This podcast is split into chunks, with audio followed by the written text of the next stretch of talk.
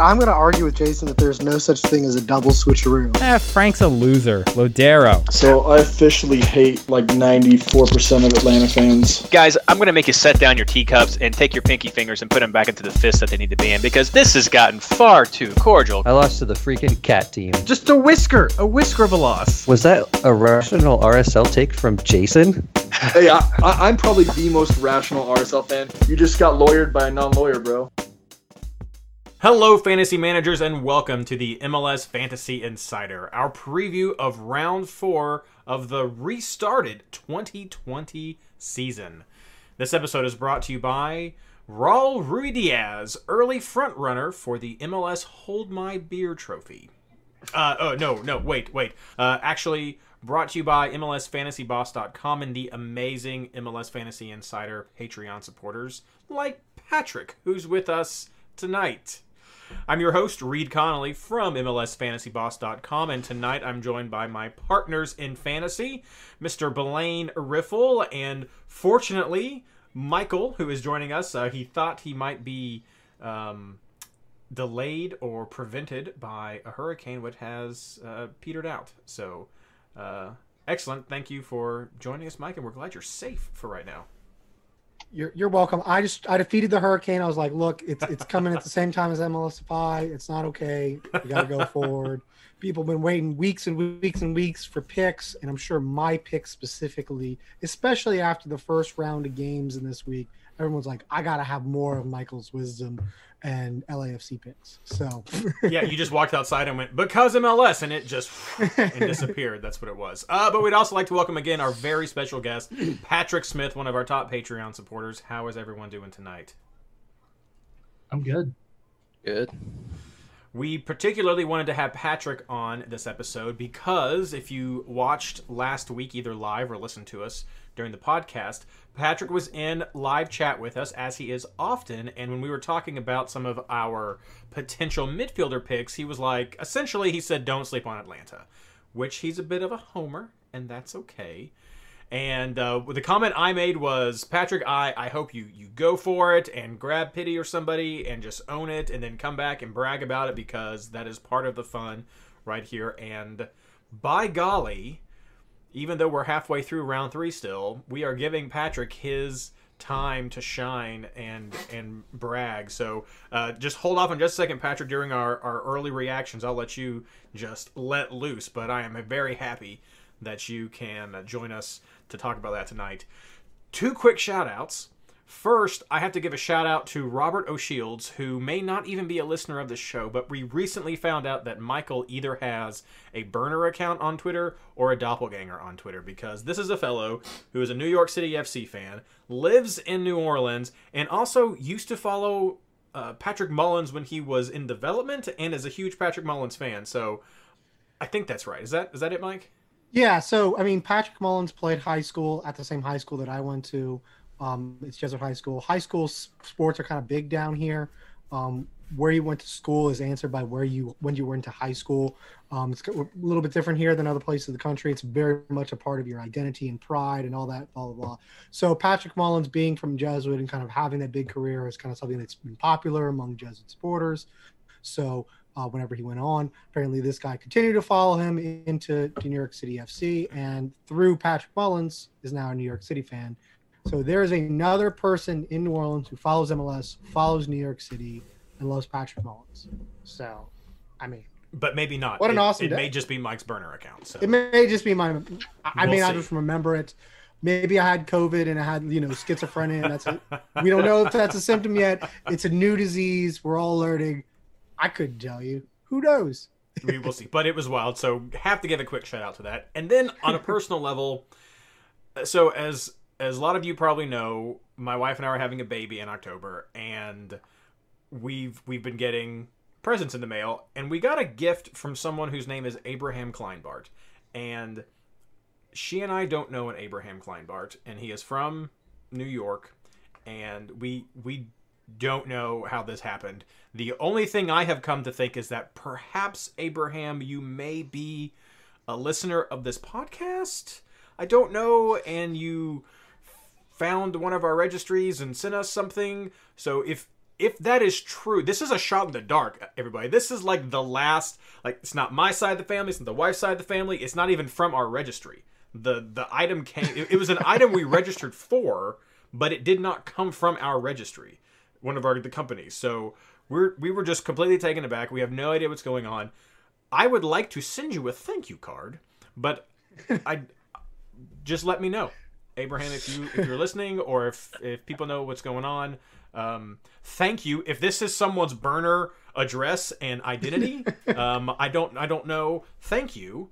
Um, but but I'd like to at least be able to figure this out and actually say thank you to this person properly. So if you are a a fan of this show or MLS or somehow we've crossed paths that way, please DM me and and let me know because this has just been wild. Okay, there's the welcome. There's there's the shout outs and uh, potentially a piece of detective work that might get solved. Round three, guys. That's what we're here to talk about tonight. Right now, it's still going on. This this is uber massive week that we've still got two days left in this in this thing, uh, but every team has pretty much played once now. We just had the the New York Columbus game wrap up right before the show started. But we pretty much got one game out of most of the teams. We can give a quick little reaction to some of our takeaways so far, and we'll give for everyone listening a little early thoughts on round four because that's that's right around the corner. So we're going to go ahead and give you that content. Um, for me, I've broken down round three into its three days. I didn't talk about today, and I've given Oh, of course, days. not going to talk about today. Well, I mean, we can. we can. I didn't. I, when I was writing this, that wasn't finished yet, but I'll let you talk about it. Um, I mean, I'm happy about it too. I'm, I was. I was. I'm happy about that result. Uh, so Thursday, I've called about as expected. Friday, I've called uh, lower scoring than expected, and Saturday, I have called bananas day because Saturday with MLS was absolutely freaking bananas, especially when it came to fantasy. Uh, I'll let you guys go first. What were some of the initial reactions, fantasy reaction you've taken from these first four days for you, Mike? Uh, we'll let we'll let I'll, I'll do kind of a, a general reaction. Sure. I was surprised by how many clean sheets for um, sure. there were. Um, I mean, I think probably going overall, um, the keys to success this week was one, if you avoided the Vela captain trap, uh, which we'll talk about. Um, but I think the other thing is whether or not you had enough defenders, because most people shots at defenders, except for Orlando, have hit. Um, I know for me, TFC hit uh, Columbus's first game hit. Um, you know, there B- Philadelphia and New England hit. I know a lot of people went with Philadelphia players, uh, with Gil being out.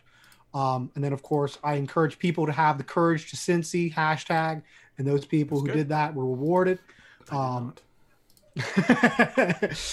uh, Reed shook his head and like, no, he didn't. He doesn't believe in his own team.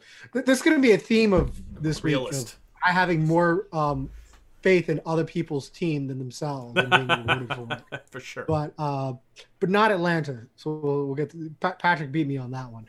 Um, but yeah, so I, I wonder if this is going to be a trait going forward, especially with what we saw tonight in the New York City game. Columbus did rotate everybody because Zardes still played, but they rotated a bunch of players. Like I know Mhm. the keeper was new, Afful didn't play. Um, this again, there were a bunch of new players. We'll see if that's a trend. If we see it heavier rotation on the road as part of the second part of these double game weeks, because we know they're going to come fast and furious. Um, if that's the case, we may be seeing more emphasis on defenders, and that's really good because they're Mhm. generally pretty cheap with the budget the way it is, um, and it'll allow managers a lot of flexibility. Yeah, Patrick. What about you? General reactions. Oof. uh, pretty much like Mike put out on Twitter, basing picks off of the MLS's back tournament. Big boo boo. Oh yeah. Um, you thought Orlando was going to bring some of their big strength from the tournament with them? Mm, nope, no, they did not. Um, Timbers. Apparently, they still have a victory hangover. um, LAFC forgot how to play football.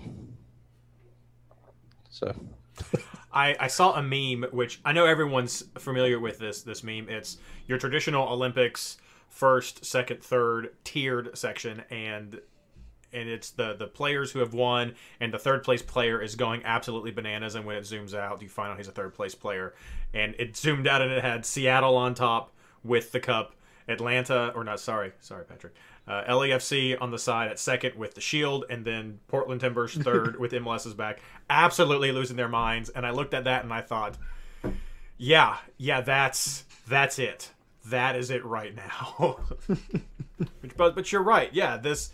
Uh, we had hoped for more useful scouting, and maybe people still pulled some things. I mean, we saw some better defensive shape from Cincinnati. We saw some good defensive performances from Elliott. Nani still got on the on the scoreboards. I mean, it's not horrible, but um, not everything was repeated. You're for you're for sure right. Blaine, what about you?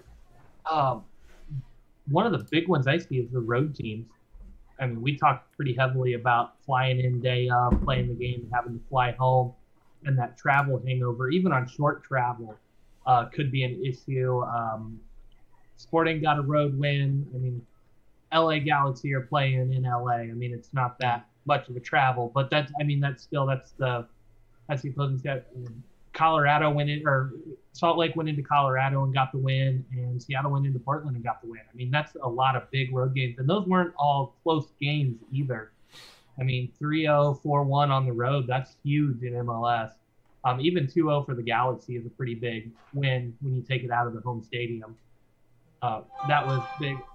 And then the other the other big one I wanted to point out is we talked back and forth and back and forth whether Vancouver was going to be a legit team or not they got outdone on possession by 67 to 32 percent.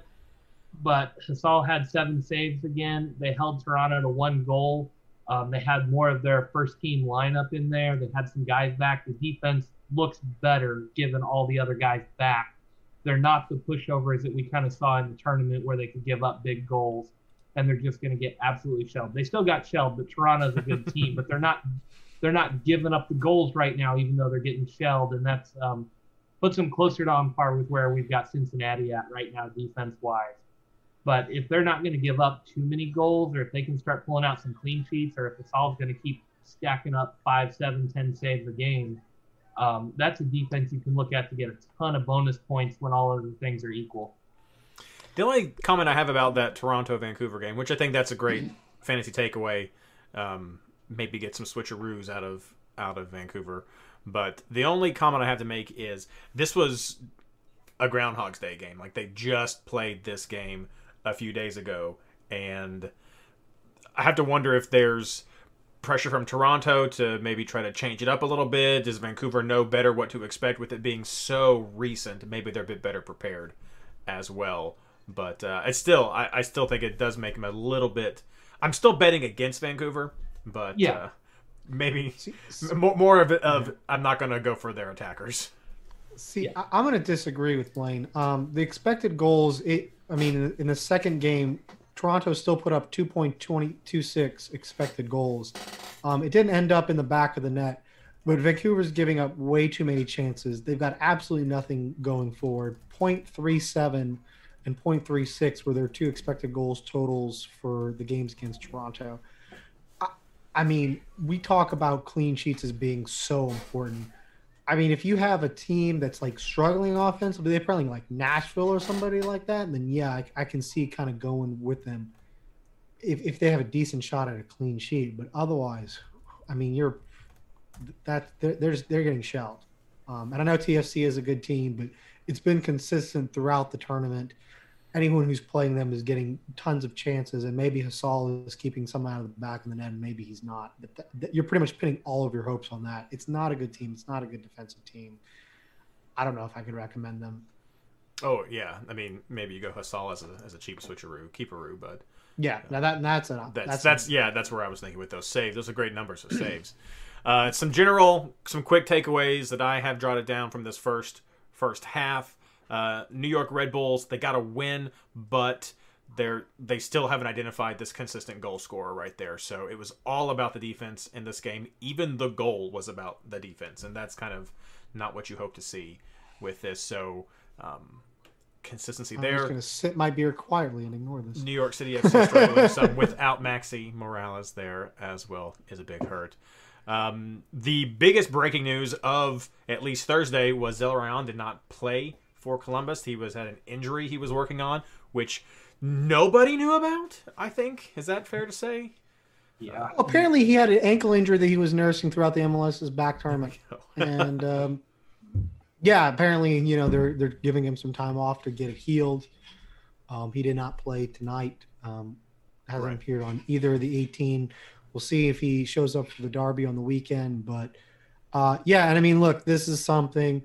Um, it, it was really I don't know if we- since we're talking about Twitter exchanges. So, someone picked up on my tweet. It's like, oh yeah, if you followed MLS fantasy at all, you know that injury reports are scarce. Someone Yeah, I tweeted saw that to that. me, I'm like, oh god. um, but I mean, yeah, it's going to be worse than usual because even the little few beat writers who can cover practice, they're not there. They're doing everything Yeah. by Zoom. Um, it's absolutely total team control of injuries and information. So it's going to be tough. You're going to have to use those things. And I think something that we've seen recently, which I, I didn't get a chance to see if it happened today, lineups are coming out a lot closer to kickoff time. It's been the case since MLS is back. It was certainly the case Thursday. I'm not sure what the reasoning for that is, but it's just something you have to be aware of. You you're not going to get a whole lot of time to react. You really need to plan ahead of time for pretty much everyone because I mean Zelarayan came out of nowhere. We were expecting him to go 180 this week. So it's going to make for some interesting uh, reaction changes. I just sent the chat. Uh, if you guys are listening, I want to know did you have Zelarayan and who was your gut reaction switch? I, I'm really interested here. Um, other game on Thursday was New England versus Philly, which ended about like we thought without Carlos Gil. Uh, New England has that's a big hit to their offense production, and Philly was looking good on on defense during the tournament. So seeing that draw uh, was definitely uh, good for reinforcing that idea for Philly, especially for some of those cheaper defenders they have access to, and of course uh, their goalkeeper. Uh, Friday, like I said, lower than expected as far as goals went. The FCC draw, good call, Mike. Uh, that was against DC, who still had some struggles of their own, but nice to see taking shape. There's some good defensive value there if that's a risk you may want to take. Still put it in more of an Aru uh, option, but that to see like three games of some pretty solid defensive formation is is nice uh, for me personally as well. Uh, Minnesota Sporting Kansas City, SKC got that win, uh, but Blaine, no goals from Pulido, and that was a, something I had talked about before as a worry. I went with some of your optimism of of what he can do as a forward, but didn't get any points from him. But Kinda was the top scorer from this game, which you did mention as a prime target. So props to you right there, Blaine. Yeah, got to throw out the nicest rivalry in sports. Um, own goal was the leading scorer in this one, one each way. Um, just these guys helping each other out the whole way through. for sure. Uh, then, of course, this one also had Houston and Dallas. Uh, Dallas is still struggling to get some offense going right here. Um, but uh, Houston had a 4.5 goalkeeper who played and got a clean sheet here. So keep an eye on that. I don't know if we're all in on a Houston defense either. Uh, again, with Dallas sort of struggling in this realm. But there, there's a 4.5 keeper if that's something people want to keep their eye on. They did hold them to one shot or or maybe the better way is Dallas only got one shot on goal. So take that as you will for a 4.5 keeper. Now Saturday is a day that is bananas day right here. LA Galaxy winning El Trafico, uh, bonkers from what we all expected, and we have to ask ourselves right now: Is LAFC better without Vela? He did leave this game before the 60 minute mark uh, with an injury. I didn't see how serious that was. I don't know if either if Mike or anybody else has heard about that, but no Chicharito here. Uh, Pavón was the standout. Bradley Wright Phillips was a halftime sub. What do we think? LAFC better or worse with or without Vela? Blaine. I didn't get to watch the game, but just how ineffective they were with Vela coming into the lineup compared to how they played through the tournament without him makes me pause and think that if Vela's a little rusty, if he's not 100% fit, now he's picked up. I was told it was a knee injury. I didn't I didn't get to watch all of this game. I was told it was a knee, and it was by one of the guys in my draft league who actually has him on his team, and he is not optimistic for a quick return from this one. So when you when you waste the number one overall pick and what three weeks into the season, four weeks into the season, you're Weeks. what? Yeah, yeah. Um, when you're losing your number one overall pick, like that kind of hurts, and he's not optimistic on what Vela's outlook is. So I'm taking that as this probably isn't good. Um, yeah, I Bradley Wright Phillips and Rossi together were playing like crazy. Uh, Blessing was becoming more and more of a focal point without Vela in there. Um, you throw a guy like Vela in, it's kind of the Landon Donovan situation with the national team. He's got such a name and a reputation that everybody wants to play through that player to the detriment of the team. When, and I think that could be happening with LAFC to a degree. That they Vela's there, so they want to play everything through him, and he, and it may not make the team better. It may actually make the team worse, given how well they had been playing together without him. Um, now, if they start to struggle, if they drop off, of course you've got to bring Vela back in and and let the best player in the league run the team. But but they need to learn to play with Vela without playing everything through Vela at times. And again, I didn't get to watch all of this one, so I don't know if that's hundred percent the case. But I do know that can happen a lot, and the chemistry on a team that missing a superstar and still rocking like they were could go away when the superstar comes back. Patrick, your thoughts? Yeah, pretty much the same. I watched about the first hour till the Atlanta game started to come on, and Vela definitely showed that he had not played competitive ball in a while. He just looked rusty, rusty, rusty. The holes he would normally find and dribble around somebody, he was just getting stuffed. They were taking the ball away without being able to feed through him. They just looked lost. It was like uh, last year when Zlatan was with the Galaxy. If he was on the field, everything went to him, and it worked or it didn't. So it looked kind of like that again, where they don't know how to play with Vela if he's not a hundred.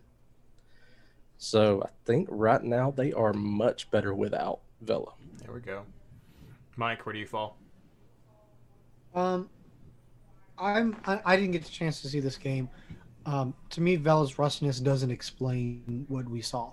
Um, LAFC put up 0.4 expected goals total.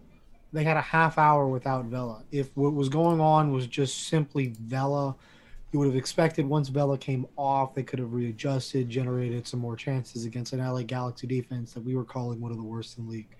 Um, they didn't do that. No one performed well, um, even when when Vela was off. Um, I mean, they generated a few more chances, but I mean, they were not particularly good. 0.4 over the day is a really awful number, and it's a horrific number for LAFC. Um, to me, this was just comes down to, you know, it's game in the afternoon, and they just weren't ready for it. I don't know if they just expected a cakewalk over the Galaxy, and were surprised by something, or couldn't adjust, or, or what exactly happened. Um, but I mean, I don't think it was solely explainable by Vela. Now, the way that Bob Bradley has talked about it, he described it as uh, I mean, it was a non-contact knee injury. He pulled up and just kind of grabbed his knee. After the game, he described it as an MCL type injury. Um, the latest is that he refused to give an update and will tell us tomorrow. Fingers crossed. Maybe if we're really good boys and girls, he'll let us know what's actually going on, or maybe he'll just lie to our faces. Who knows? Um, but I would. Ex- I mean, I, I, don't expect Vela to go to RSL. Um, for the second half of this double game week. To be honest, I wasn't expecting him to go there anyway, um, with the altitude and all that. But I'm expecting him to miss some time.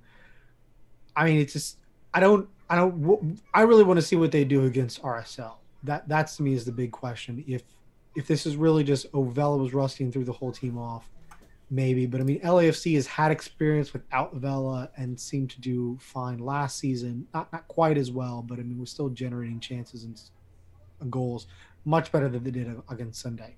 So I'm in the camp of this was an aberration, just kind of a fluke derby, you know, first game back kind of thing.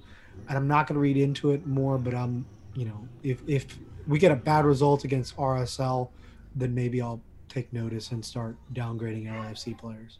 And many people can rest assured that they are in the same massive pot of people who are also having a two point captain this week. So uh, I don't think this is something to worry about. A lot of people are in this situation. If you didn't captain Vela, hats off to you. Uh, send me a message on Twitter if you're in chat right now. Let us know who you captain because good job. Uh, that was uh, uh, a good pick. And even without Vela being injured, which is horrible, and I hope he recovers quickly, uh, I think just the craziness of this restart from 2020 should make people feel more free to not always captain Vela. I mean, I think at least for the next few weeks, if he does, if he's injured, of course, but if he comes back, uh, I think there is this warm up period again for him. This this strange situation for people. Defenders may even be options if we're going to be seeing more clean sheets and maybe some goals or assists from people. So I think you have freedom to sort of branch out with other options. Uh, but enough of the delay. Uh, Atlanta hit the restart button right here. Two goals from Pity. Patrick, now is your time. Cheers. Yeah, uh, the one thing I got right this week. How about that? um, yeah, I, I had a decent feeling about it, knowing the interim manager Stephen Glass wanted to bring back that attacking style of play for Atlanta.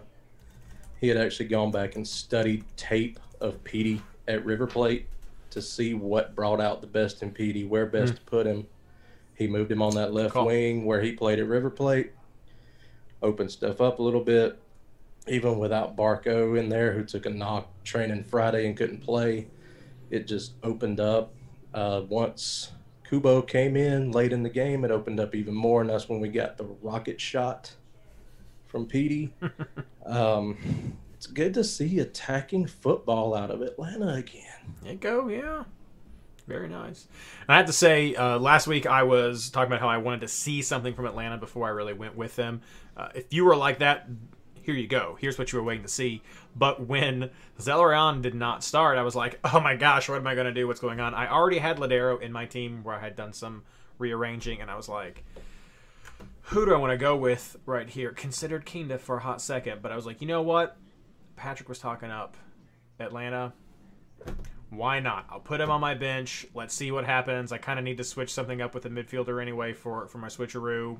I'll I'll I'll, I'll have I'll go with Pity and and just uh, have fun with Patrick this week. And my hats off to you, Patrick. That worked very well. Uh, because I have Pity's 14 points on the bench, which I even took Lodeiro out of my team because I was like, you know what? I feel good things about Blanco. I'm going to get rid of Lodeiro, and that might have been a mistake.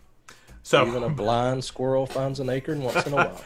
that's right, and so that's something we haven't talked about. We've, we've touched on these games uh, real quick. Miami also did well. Uh, no, no, yeah. Miami also did well. Uh, they upset the Darlings of the MLS's back cup with a 3-2 win over Orlando. Pizarro, who was a $10 million midfielder, did very well. And then uh, Carranza, who is an $8.5 million forward, did well for Miami. So there's two names you may want to take a look at.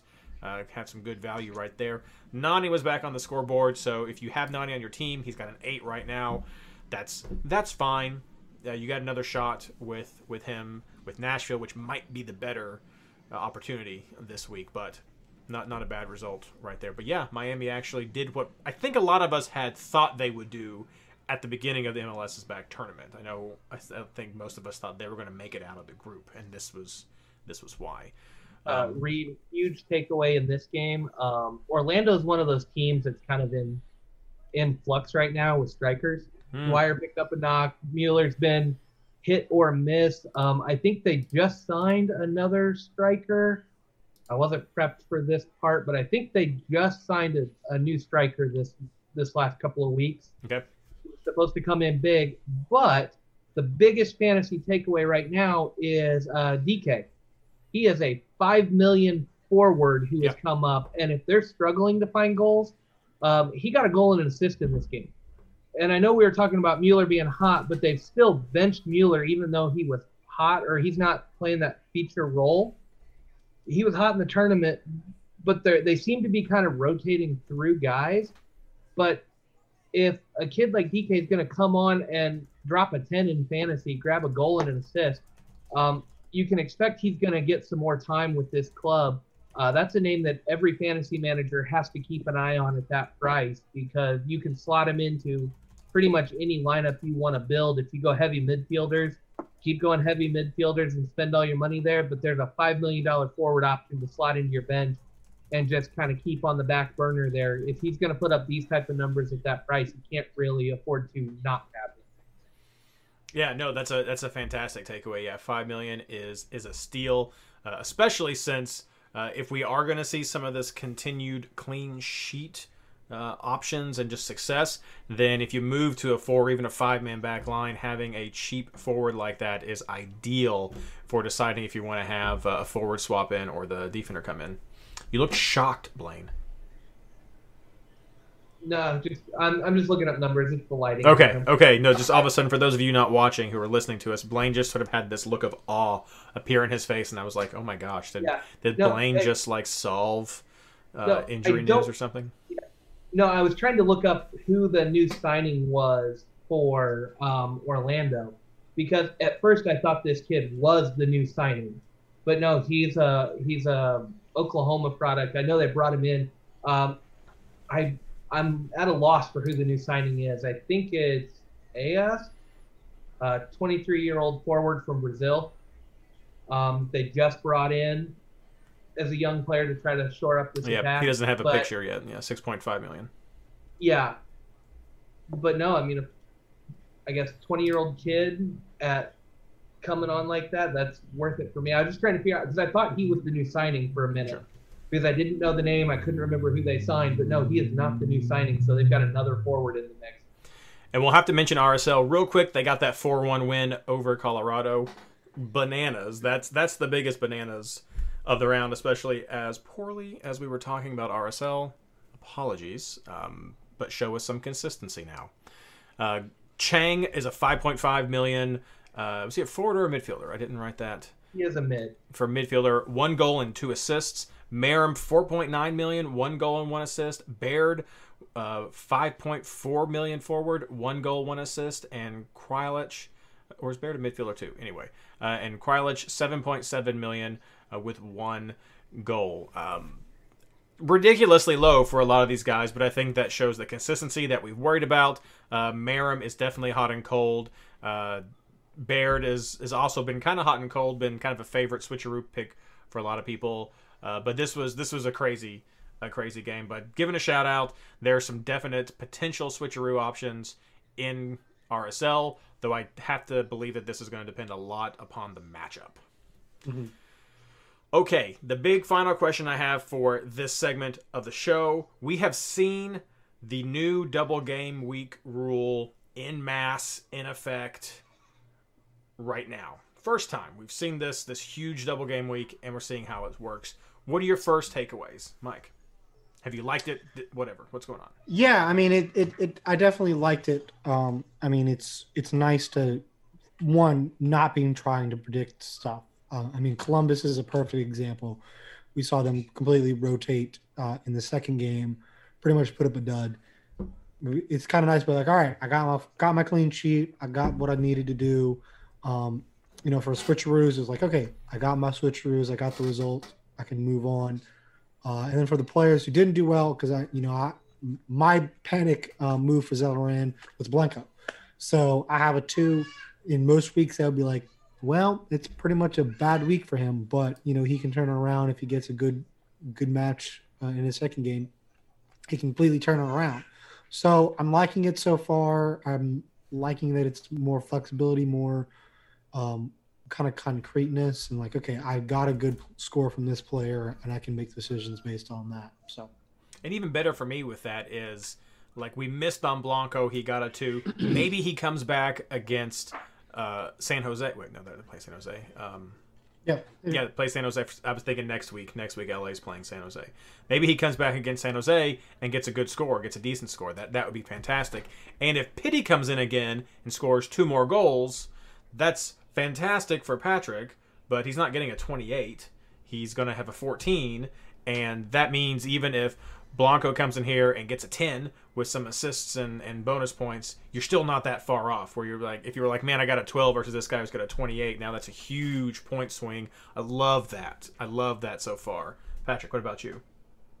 Yeah, I agree with Mike on that one. It's exactly the same thing where you've got these that just hit a dud that first game, and normally it's just, well, there goes my week. But now you've got that second chance they could come in. Like I had uh, Ruan on defense from Orlando who gave me a nice goose egg in that first game. Me too. So know, if he can come in and get a decent score now, you know that completely changes instead of relying just on a double score.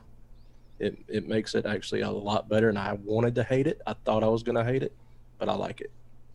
Blaine? Especially, well, sorry, especially with the Corona schedule that we've got, where they are playing so quick and such rotation. Mm-hmm. It's beautiful. Yeah. Yeah, and I think we've missed the biggest highlight of this is I don't know anybody in this round last year that would have taken Pozuelo, who gave us a 12 point week. Um, you know, Blanco Blanco's got a two right now. I'm hoping he can turn it on in the second game and salvage that score for me. Um, but even if he salvages that score, um, beating Pozuelo is going to be tough at this point. Um, a 12 is hard to beat, and a single game week player being relevant right now is huge. And then I love it on the other end. I mean, I'm on the Captain Vela uh, downer train right now. Um, my backup was Zardes. Zardes finished the two games with a combined total of 11 points. But I'm not second guess- guessing myself saying, "Oh, I left, I left a bunch of points on the table. I left a one instead of a, an 11, and I'm missing out on 10 whole points." Now I'm missing out on seven points, the way it sits. If assuming Vela doesn't play, like I'm missing out on seven points compared to 10. That helps. It's good. You're going to see that throughout the year. Um, just because your single game week captain or your captain doesn't go doesn't have a good score, you're not going to see double ups like we did last year, and so you don't. It doesn't hurt quite so bad.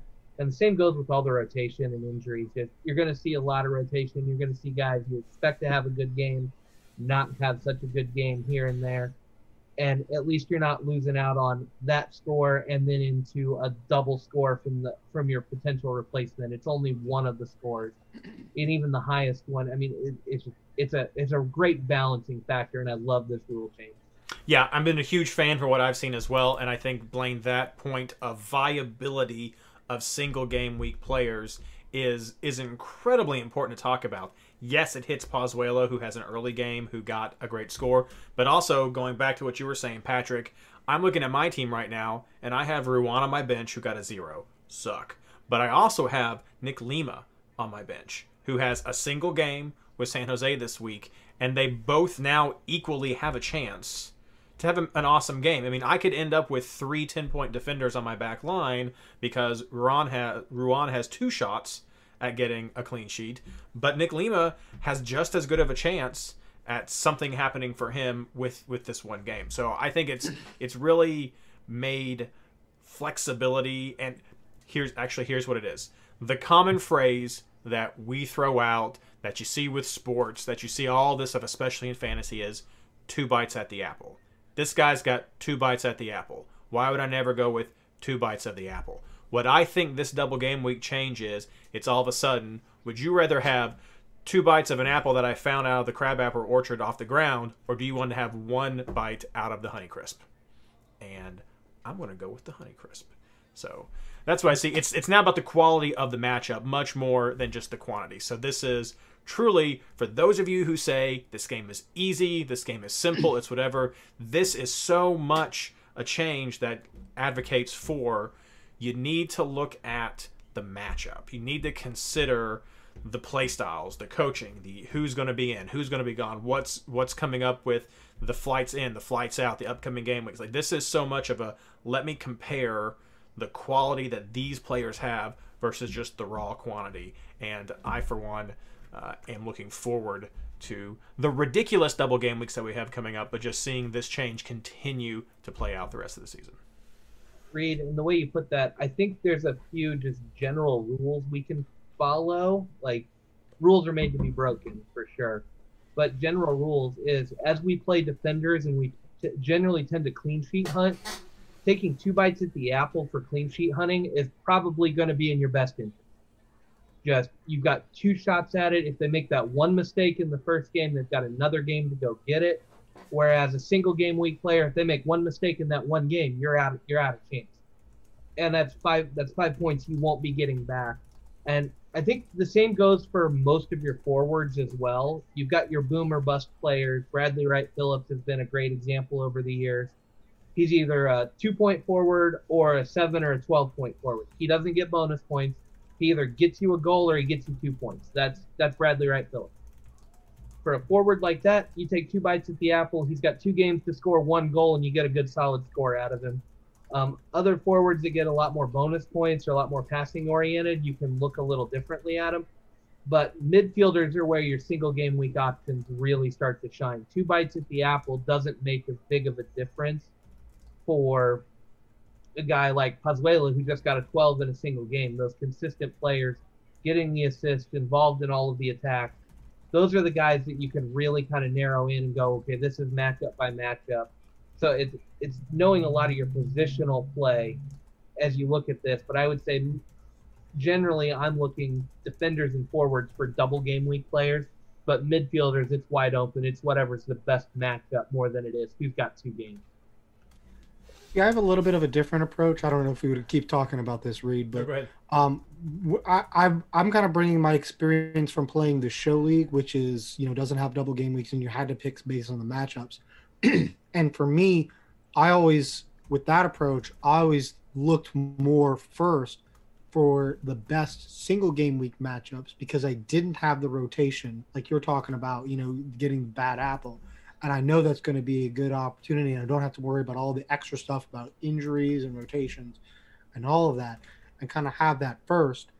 And then you kind of look to second. So to me, it's I'm, I'm kind of developing like a tiered system. If there's a single game week matchup that's great, I might go with them first. Like this week, I went TFC three. Now I did a lot of them as auto ruse um, with Westberg and Mavinga on the bench just to come in just in case something went wrong.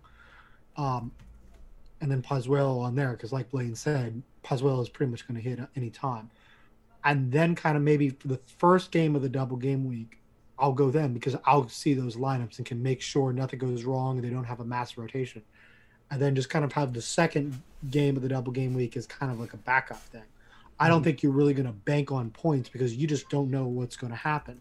You know, for example, if you are banking on Columbus uh, getting great points against New York City, then all of a sudden you're shocked by you know the rotation. That would have been a really difficult thing in years past because that's what we've been talking about in years past. Hey, New York City's had trouble defensively. Columbus can make bank off of both games, and that wouldn't have come true. So I think that's kind of the way you may need to approach this. Is I think this is less about who has the double game weeks and more about who has the best matchups and are they single game matchups and can you really bank on that being a great quality matchup as long as you know I can, i'm going to see those lineups and make sure the team is putting their best foot, foot forward and are really going forward and so i think i can get some points out of this i think that's going to be maybe more important than is a team on a double game week And, for no, oh, sorry, are you finished? Oh, I, I wanted to add one more thing because it, I thought of it while Mike was talking.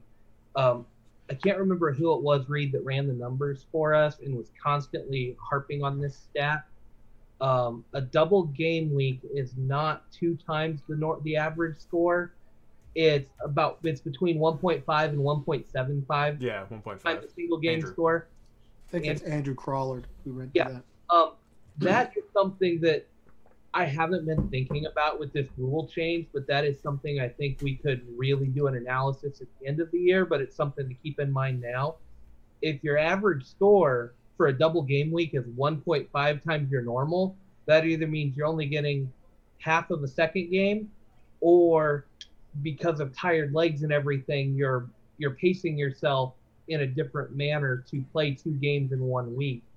Um, that's just something to keep in mind that single game week options getting their full score, where somebody else having to get, I mean, if we say it's 1.5 split over two games, that's 0.75 on your regular score. If you're getting 75% of your average in each game of a double game week, you're going to be outpaced by the single game week guys a lot more often. And speaking of apples, the order goes Honeycrisp, Fuji, Gala, uh, Granny Smith. There we go. That's the order. That is the ranking of apples. Uh, moving on to a quick housekeeping section before some early thoughts about uh, round four. We got more out of round three than I than I thought we would. Uh, just so everyone knows, important, important, important. Clap, clap, clap emojis. Round four is from August 28th through August 30th. So that's that's a very short turnaround, uh, but that starts on Friday of this week. So there's there's a quick turnaround there. Be ready to set your teams by 8:28. Round five. I know it's crazy. We're thinking two game weeks ahead. It's it's like playing EPL back in the day. Uh, round five is, starts on September 1st. So that's another quick turnaround, and it's going to be another big double game week. So be ready to set some teams quick. Be thinking about who you're going to be looking at uh, as this stuff moves forward. We will try to be right there with you to help give you some advice. Okay, uh, for round four, the upcoming round four, no double game weeks. Okay, everyone is a single game week team. So all that conversation we just had about how awesome the double game week rule is doesn't matter. Houston is not playing. Vancouver is not playing. Those make them your ideal switcheroo candidates because they're not going to play. You don't have to worry about it. Uh, everybody else is a single game route team. If for some reason you're looking for someone to be in a roo uh, because you potentially want them to play, you're going to be looking at Nashville, Miami, Seattle, and LAFC, I guess. But you'll probably already have some of those players anyway. But uh, those are teams who are playing at the end of the week, so you could still potentially get their players to come in. But pretty much, if you want to switch a roo, you're going to go with Houston and Vancouver, and they've got good options as far as value goes. Um, normally we do injuries here, but I don't think anyone knows who is injured. So, uh, anything from you, Mike? Other than Zella's Zelarayan. probably out. Zelarayan and maybe Vela. Yeah, that's Yeah. those are who Um, you're looking at. on Atlanta side, I know Barco's still listed as day to day, and uh, Mesa, who came out of the game Saturday, they uh, were waiting for him to be evaluated, but the coach is not releasing any detailed information on any of it. Said he didn't think it was that important for the public to know. He doesn't play fantasy. Um, and of course, Chicharito is still listed as as injured as well. So we've got yeah. that. Uh, and uh, Max Moralez didn't play either game of New York City's double game week, so So we probably shouldn't pick him up anyway. But um, well, actually, that that'll be important in round 14 because they have a, they have a decent matchup. Two names on the transfer front: um, Reggie Cannon and Brenden Aaronson both played. Oh right. Um, two guys I was expecting to be benched pending uh, transfers, but they both played, so that's great for us. And just keep an eye on those rosters because if transfer rumors start swirling again, they could easily be benched. But right now, it looks like the coaches are going to keep playing them as long as they're here. I know the European transfer market is kind of dry right now. There's some talk of not spending a ton of money because of the virus and everything. So these guys may not be sold but I know the hope is to sell a few of these players. But it looks like MLS is just going to keep playing them regardless of the transfer rumors. All right, let's move on to round four. Now, these are early preliminary picks. We still have basically half of round three still left to play, but this is going to be a mix. Um, I know some of us are going to talk about the matches that we find favorable that have players for these positions, and some of us, like this guy below me in the window, who goes by the name of Blaine, um, might have some players to throw out for you uh, at this point already. So it's going to be a little bit of a mix, uh, a grab bag early, just again, as we talked about, just to kind of help get you in the mindset of where you might want to look. So let's start out with keepers and defenders. Blaine. Yeah, um, I actually like this one. Um, uh, Mavinga and Westberg are my two um, quick switcheroo options for defense. They play the first game of the week. Yes, it's a travel game, but um, it's versus Montreal. Montreal has not looked the greatest. This is one I think you can really snag a lot of points pretty quick on and get them get them early in the round, get them out of the way, get your switcheroos done with, and and be happy there. Um, after that, I'm I'm looking at Minnesota as kind of a backup and a second tier team. I have not seen anything from Dallas that makes me think they can score a goal right now. Um, the rest of the teams are seeing a lot of uh, a lot going on right now, a lot of ups and downs, and the other defenses we've kind of relied on have tougher matches. Um, with the way Atlanta has played, I'm not as sold on Orlando as I would have been any other week. Um, the other, just the teams I'm, I'm relying on aren't there as much. Um, Kansas City against Colorado, it's a, another road game. That one could be a good one for you.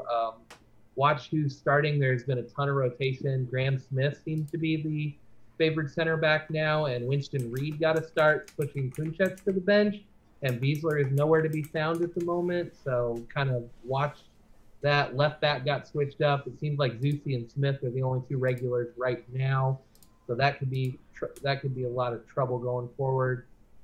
Um, and then Philadelphia, uh, McKenzie has been outstanding. McKenzie's probably going to be a guy I'm going to ride for a while because he's been hot, good points. Um, and this is they're hosting DC, and DC can't buy a goal to save their lives right now. Um, I don't even want to get started on DC's attack because that's killing my draft team. But um, yeah, so some names to start with. Um, really, it kind of depends on who Minnesota goes out with the rotation. There is some rotation there, but I would do um, McKenzie and Wagner and Elliott. I mean, those are the three names for Philly. I really think that's a game where you could double up. I'm really, really tempted to double up on Philly, double up on Toronto, and throw a Minnesota guy on the bench for good measure, and just kind of pack my team right there. All right, Mike, who you got? Um, so I'm kind of looking at the same place as Blaine is looking. I'll, I'll throw up a few uh, other options. Um, I think New England Revolution. Uh, we talked about the Red Bulls having uh, issues in scoring. Uh, they pretty much needed Pro to hand them a goal against New York uh, City FC, and I mean their defense is terrible. I'm still not sold on what they can do offensively. Um, this is on the road, uh, and New England defense has been much better this season. So um, obviously, pretty much everything I'm going to say was put in an asterisk of I reserve the right to change my mind based on what happens in Game Two of the sell game week. But um, I, I, think New England. Uh, they all in their last game. Um, they had I think it's I wrote down Buttner, uh, defender who's 5.0. Um, yeah. Could be a good value. Eleven points this last them. week. Yeah, eleven points was their top uh, defender. Um, and I mean, Jack Elliott for the Philadelphia Union was 4.4, was their top defender. Um, so definitely some cheap options this week. I'd also throw out Columbus, um, FC Cincinnati. Dare to courage to Cincinnati does not include Cincinnati attackers. Um, we saw what Columbus could do, and even tonight, even in a losing effort, uh, New York City was not creating a whole lot offensively. I think they finished with under one goal. Um, and frankly, if, if they hadn't had a really bad turnover from one of their backups, New York City wouldn't have scored tonight. So I think Columbus's defense is really strong. So even though they're on the road, I wouldn't hesitate in picking them. Plus, they're early on in the game week, so you should have um, some good options there. Um, otherwise, I don't think I'm going with too many options from the later games. Um, Nashville's too much of a question mark for me uh, and Seattle and LAFC have both given up too many goals in recent games for me to feel confident. So I'm kind of with Blaine. I think your your switcheroos with defenders that needs to be done early with TFC. Patrick. I'm kind of in the same vein, looking a lot at uh, Columbus. Uh, no offense, Reed. None taken. But, uh, uh Cincinnati yeah, Cincinnati's just not showing they can score as of yet. Uh, asterisks on all my comments, please. and um, I, I like their defense. Like like Mike said, if it wasn't for that just weird turnover tonight on a just a miscue, they would have held NYCFC to a shutout. Um, and I'm looking at another sneaky pick. I've got him in my lineup this week, and I just can't help it but Brooks Lennon sitting at 4.7 right now as a defender, and he pushes up on the right wing and he kicks in crosses and had a shot on goal on Saturday. Yeah, so sub five million back there with attacking potential. Yeah, I'm on that one. Yeah, that's nice. That's nice. Uh, my mind's in a lot of the same place. Mike, I'm curious what you think about New York City FC's potential defensive options. Maybe just Tinnerholm when I'm th- when I'm saying this right now against Chicago Fire too expensive or don't trust them? Um, I mean, honestly, it's more of a don't trust him off the, the top of my head. Um, I mean, they loo- they loo- looked better today, but I mean, you know, Columbus was kind of rolling, uh, you know, a backup. Mhm. Um, I'm trying to think of what he. I mean, I, I will say Tinnerholm was just what he's been doing is just banging in crosses. Um, yeah, he he got three points against Red Bulls, seven points tonight. I- to me, e- even with what he's doing, I don't think he's generating enough um, bonus points. You you really have to go to the clean sheet, and I mean, it is Chicago. Um, we kind of saw Jekyll and Hyde from them uh, as far as scoring and not scoring. Um, he, the, the chances he's creating aren't as quality of chances that he was creating last year, so I don't rate him as highly offensively. He's just kind of banging in crosses to people who are frankly way too short to be heading them down and making them. It's it's really weird. It's like would I don't want to get started on Deila and how terrible of a coach he is and what he's destroyed to my team, but Patrick will sympathize because he's been there. um, so I don't trust him. I would rather go with one of the cheaper options to go clean sheet hunting. If you think New York City can keep Chicago out and maybe after the second game, think Chicago just can't score, then I would go for it. Um, but I, I can't recommend him because he's not getting enough bonus points right now. Yeah, I think it's probably maybe a fourth or fifth team you might look at. Uh, Philadelphia definitely a front runner. That's I'm considering doubling up with with uh, Blake and another Philly defender um, for for that good shot right there. Again, I, I don't believe a lot in, in DC. Uh, some good good information. Uh, New England has some great cheap options. Farrell, uh, a bit more expensive, but also got 11 points. But that that cheap defense right there you were talking about, Mike, or uh, you were talking. Where was, it you, Mike, or was it Blaine? who Was talking about the Yeah. defender. Yeah, Awesome. Mike, we were talking about that was great. Uh, great pickup Sporting Kansas City. Uh, the, Colorado only got one goal this week, so uh, SKC could potentially have a good road victory there. I'm tempted actually by LA Galaxy. Big question mark right here. Had a fairly decent defensive performance against LAFC. San Jose has shown some ability to score and put up shots during the MLS's back tournament, which we know means nothing, and I haven't seen them yet in round three. So that's the biggest, that's the big question mark here. Is I'm surprised by LAFC. Haven't seen San Jose, but I'm like, mm, maybe, maybe I go with an LA. I don't know. That feels wrong. Feels wrong. Uh, so something like that is is a maybe right there. But the, you mentioned Toronto. I think that's a great option for switcheroos. Toronto versus Montreal is ridiculous. It does not matter when. It does not matter where. Toronto versus Montreal is always a ridiculous. That's game. my biggest fear for picking Yes. defenders from that game is that that game just always turns into like a seven goal fest. Yes, Toronto like I would have no problem 4-3. with going with like a Pozuelo or a Piatti because I'm like they'll probably both get a hat trick. Who knows? um, the old Piatti will come back and get a hat trick. Who knows? Like it would happen, and I wouldn't even. Thierry eye at it. Henry will play. Right. Yeah. Player coach Thierry Henry comes out. Uh, so, but they would definitely be a, a switcheroo for me. But that's sort of where my head is right now as potential. I think Dallas is a trap. Um, they they got they have some good players. Minnesota does have some potential, and people are used to playing in the Heat now after this whole Orlando thing. So, uh, but but I, I think be careful with that one. That was a team I have a question mark by because you're you're thinking some of these guys might do well. Cannon did play. Is that is that tempting? But but just watch out because Minnesota has some potential right there. Let's move on to midfielders, Mike. Um, so I, I mean, we talked about Pozuelo. I, I think he's probably a must-have this week. Um, Montreal's just been giving up too many goals. I, I think to leave him on the sidelines. Um, I'm also looking at Pity Martinez. Um, I, I hate to steal Patrick's thunder, but we, we all know how well Atlanta tends to do against Orlando. Uh, and if Pity is freed and feeling, you know, on, on a good hot streak with the new coach, I'm, I'm happy to ride that train. Um, some other names I'm looking at Monteiro for Philadelphia. Um, again, with DC struggles. Um, if if Maxi Moralez were to play, I would think about him, but I, with his injury, frankly, I'd probably recommend against it. Um, I, I'll probably look at Blanco, um, unless he just throws up an absolute dud against San Jose. But uh, I don't trust RSL on the road. I know they just did well against Colorado, but that's on Colorado, and it's you know it's a history short there. trip. It's a rivalry. Yeah. Um, uh, and then uh, I might be looking at um, Seattle. Um, you know, I I proved that I was the better Seattle fan than Ashley Savage, who is clearly hashtag plastic. Uh, in her doubting of Lodeiro, Lodeiro came through with me seven points, which is good because she you, made sure to tweet me when Vela came off injured. Um, so I did need some something to to Bring kind you of pick down. myself back up. Um, and then I'm I'm going to be watching this second Miami game to see if that offensive output Yeah. against Orlando, uh, because I might be picking some players against them against Nashville. Um, I'm not sure how to take Nashville. They did well defensively against Dallas, but that may be more of Dallas than Nashville. But I don't know how much to take a you know a bad defensive performance uh, in Atlanta. So we'll we'll see what they do uh, in this second game.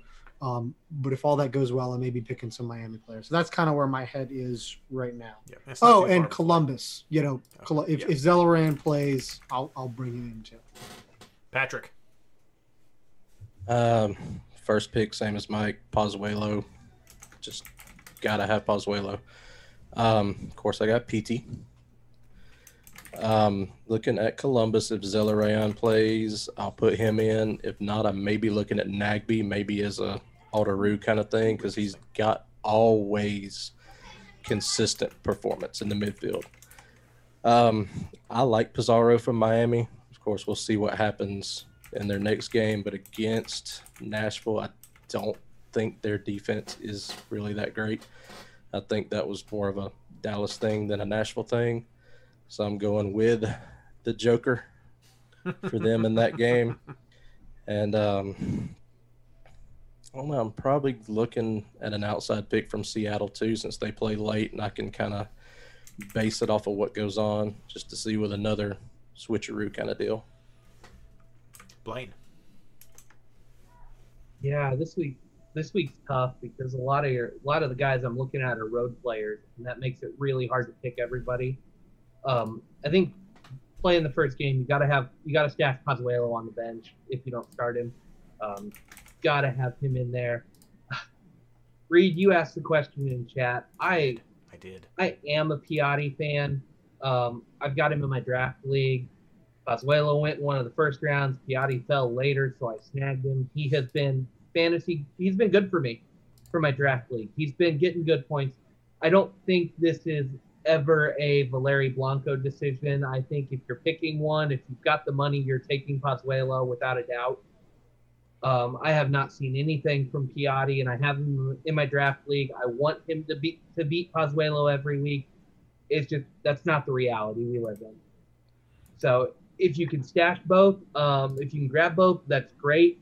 I'm looking at two defenders here, a defender and a goalkeeper option in the switcheroo or the keeperoo here. So I just I, I don't think I'm going to be able to get a second one, but yeah, if I could get a second one, if this was a four player week, Piatti would definitely be there. And if you don't want to double up on defense because this is potential goal fest, like it always have, happens to be, I think they had a what four three playoff game at one point in recent memory. Just even when they're not good, they're these two teams play well against each other. So I could understand that. And Piatti would be my next one up if I wasn't taking two defenders.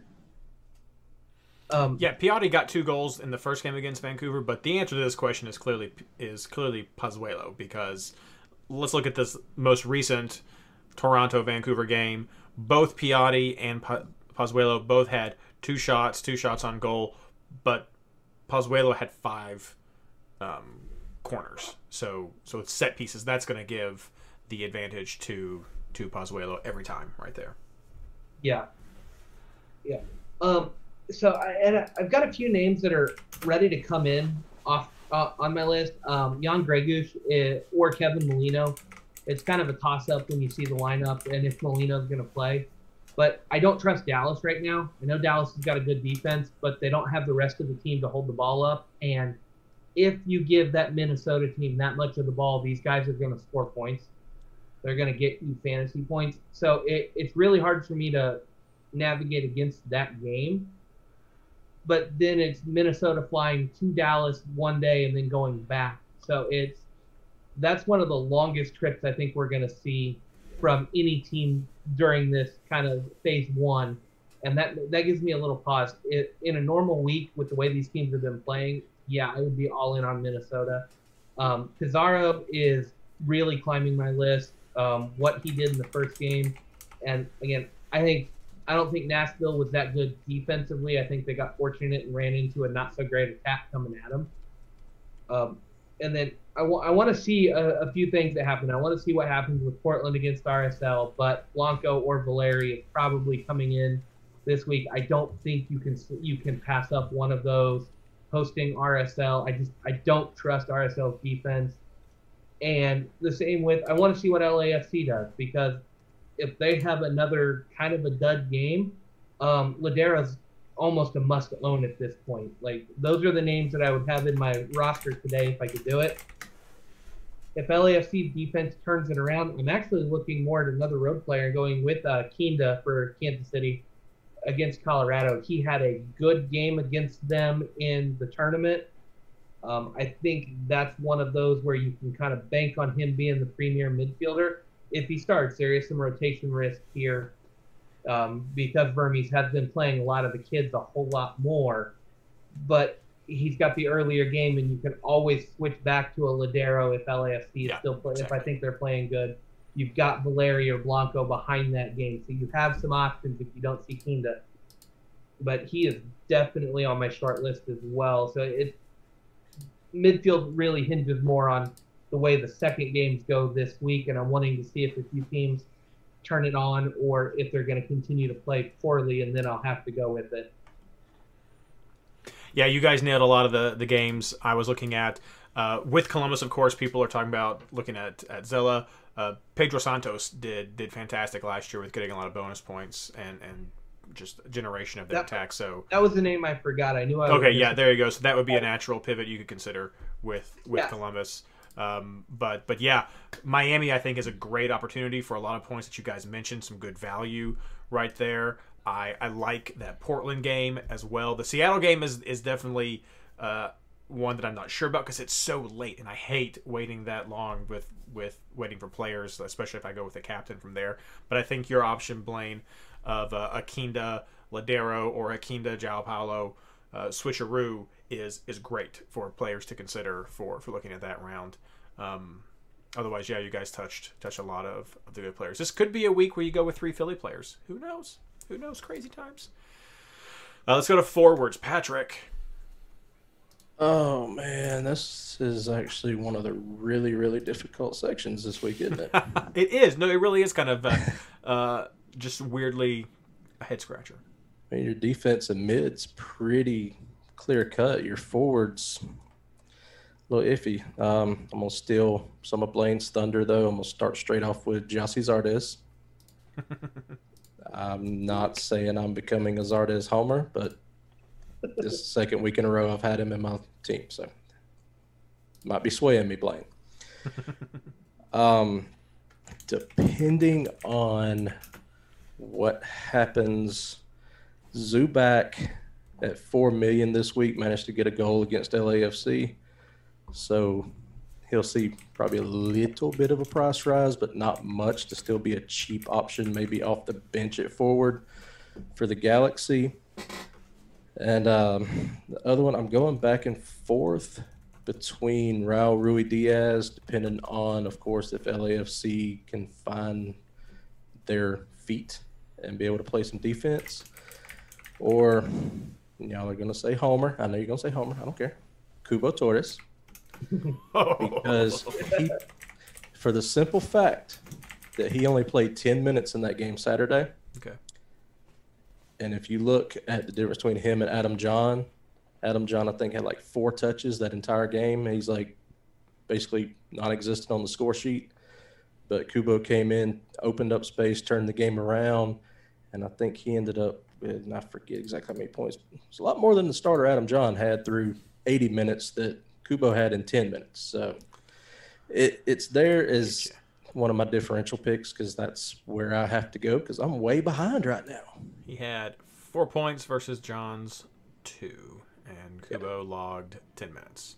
10 Uh, minutes he had- versus because he eight got the assist. So three of those points came from his assist. So right there. All right, Blaine.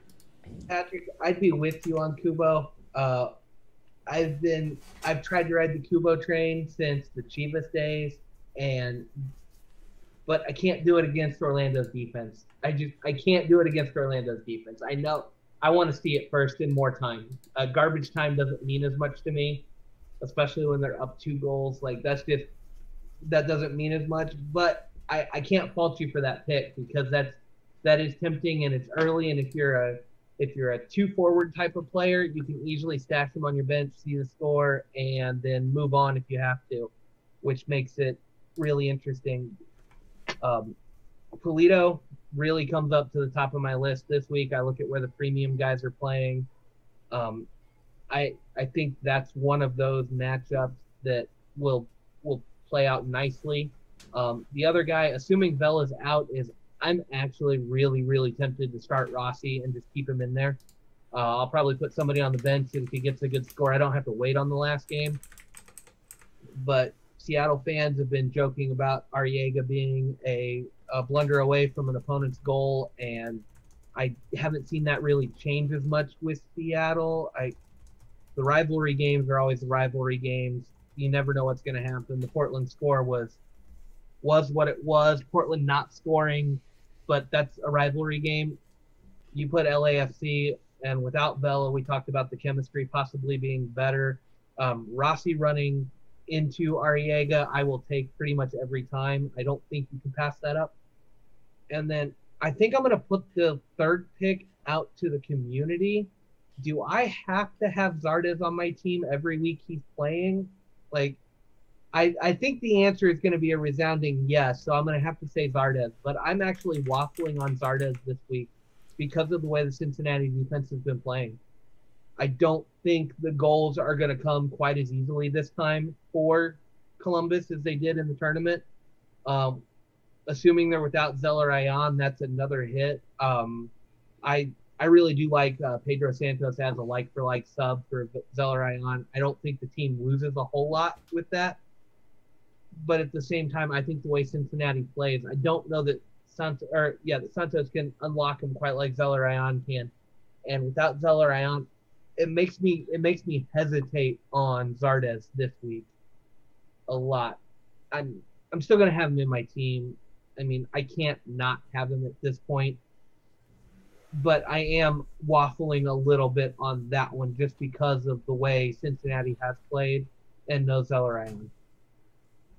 Mike. Ye of little faith. just abandoning him at the first sign of, of trouble, and the first sign of trouble to you is Cincinnati. Good lord, how little do you think of Gyasi Zardes? Good lord. Um, I, I do like Gyasi Zardes this week. I know Cincinnati's defense has been um, tougher, but I mean, we're kind of we kind of hinted at it. Ford pool seems really tough this year.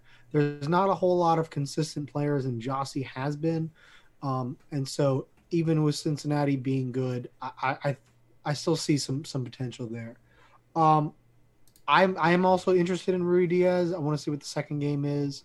Um, if if Ruidíaz can get on a hot streak, we know he can they can do well. And you know, if, with Jordan Morris and Lodeiro, if, if if that trio is cooking, um, Seattle can get some goals. And LAFC, for as good as they've been offensively, both in the tournament and out, they have been giving up a lot of goals. So I do see that as a potential um, area for success for uh, Ruidíaz.